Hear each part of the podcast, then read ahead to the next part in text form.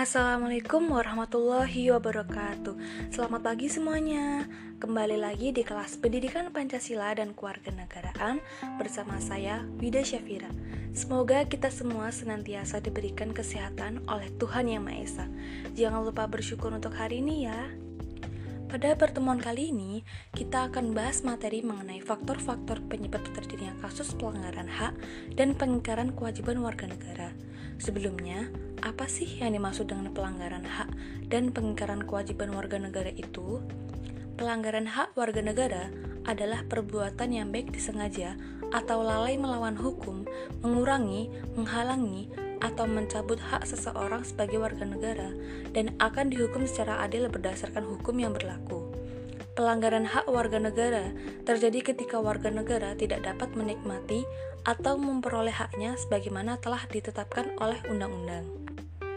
Sedangkan pengingkaran kewajiban warga negara adalah tindakan warga negara yang tidak melaksanakan kewajiban sebagaimana memiliki kewajibannya sendiri sebagai warga negara sesuai dengan ketentuan yang berlaku. Perlu diketahui bahwa warga negara kita masih banyak yang belum menyadari betapa pentingnya kewajiban yang harus dijalani sebagai warga negara demi kemajuan negara. Beberapa contoh kasus pelanggaran hak warga negara yang terjadi yaitu Pertama, eksploitasi terhadap anak. Anak jalanan dan pengemis merupakan salah satu golongan warga negara yang kurang beruntung karena mereka tidak bisa mendapatkan haknya secara utuh. Kondisi yang mereka alami salah satunya disebabkan oleh terjadinya pelanggaran terhadap hak mereka sebagai warga negara. Misalnya, pelanggaran terhadap hak mereka untuk mendapatkan pendidikan, sehingga mereka menjadi putus sekolah dan akibatnya mereka bisa saja menjadi anak jalanan. 2. Tingkat kemiskinan dan angka pengangguran yang cukup tinggi. Saat ini, tingkat kemiskinan dan angka pengangguran di negara kita masih cukup tinggi.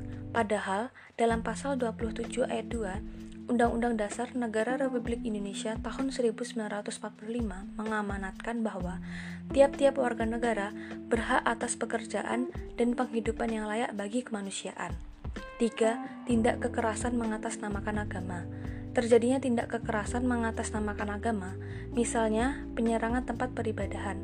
Padahal dalam pasal 29 ayat 2 Undang-Undang Dasar Negara Republik Indonesia tahun 1945 menegaskan bahwa negara menjamin kemerdekaan tiap-tiap penduduk untuk memeluk agamanya masing-masing dan untuk beribadah menurut agamanya dan kepercayaannya itu.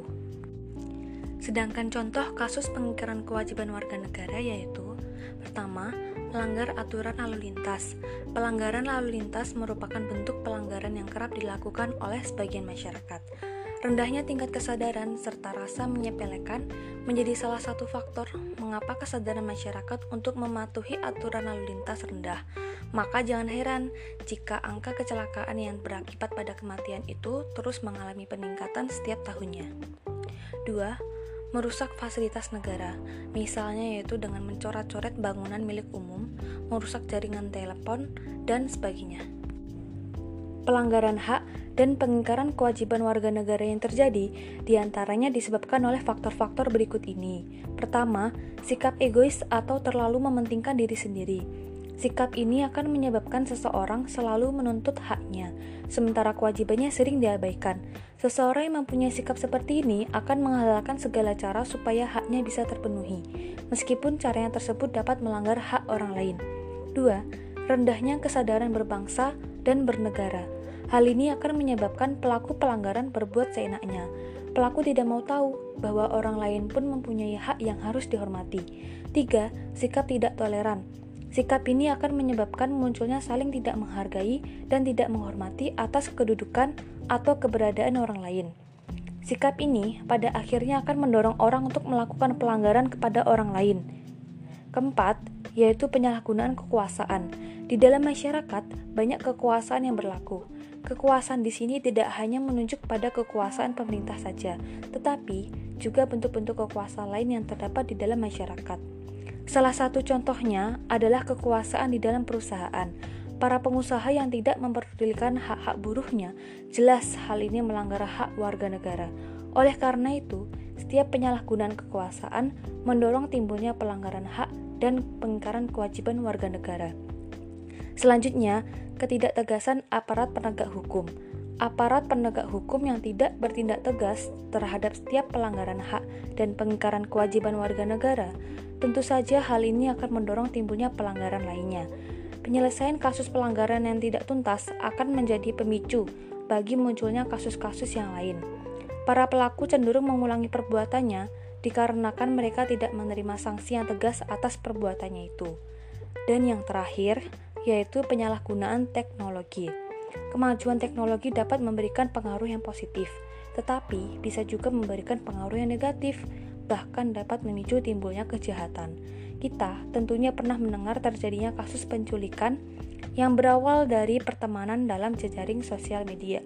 Kasus tersebut menjadi bukti bahwa apabila kemajuan teknologi tidak dimanfaatkan untuk hal-hal yang sesuai dengan aturan, tentu saja akan menjadi penyebab timbulnya pelanggaran hak warga negara.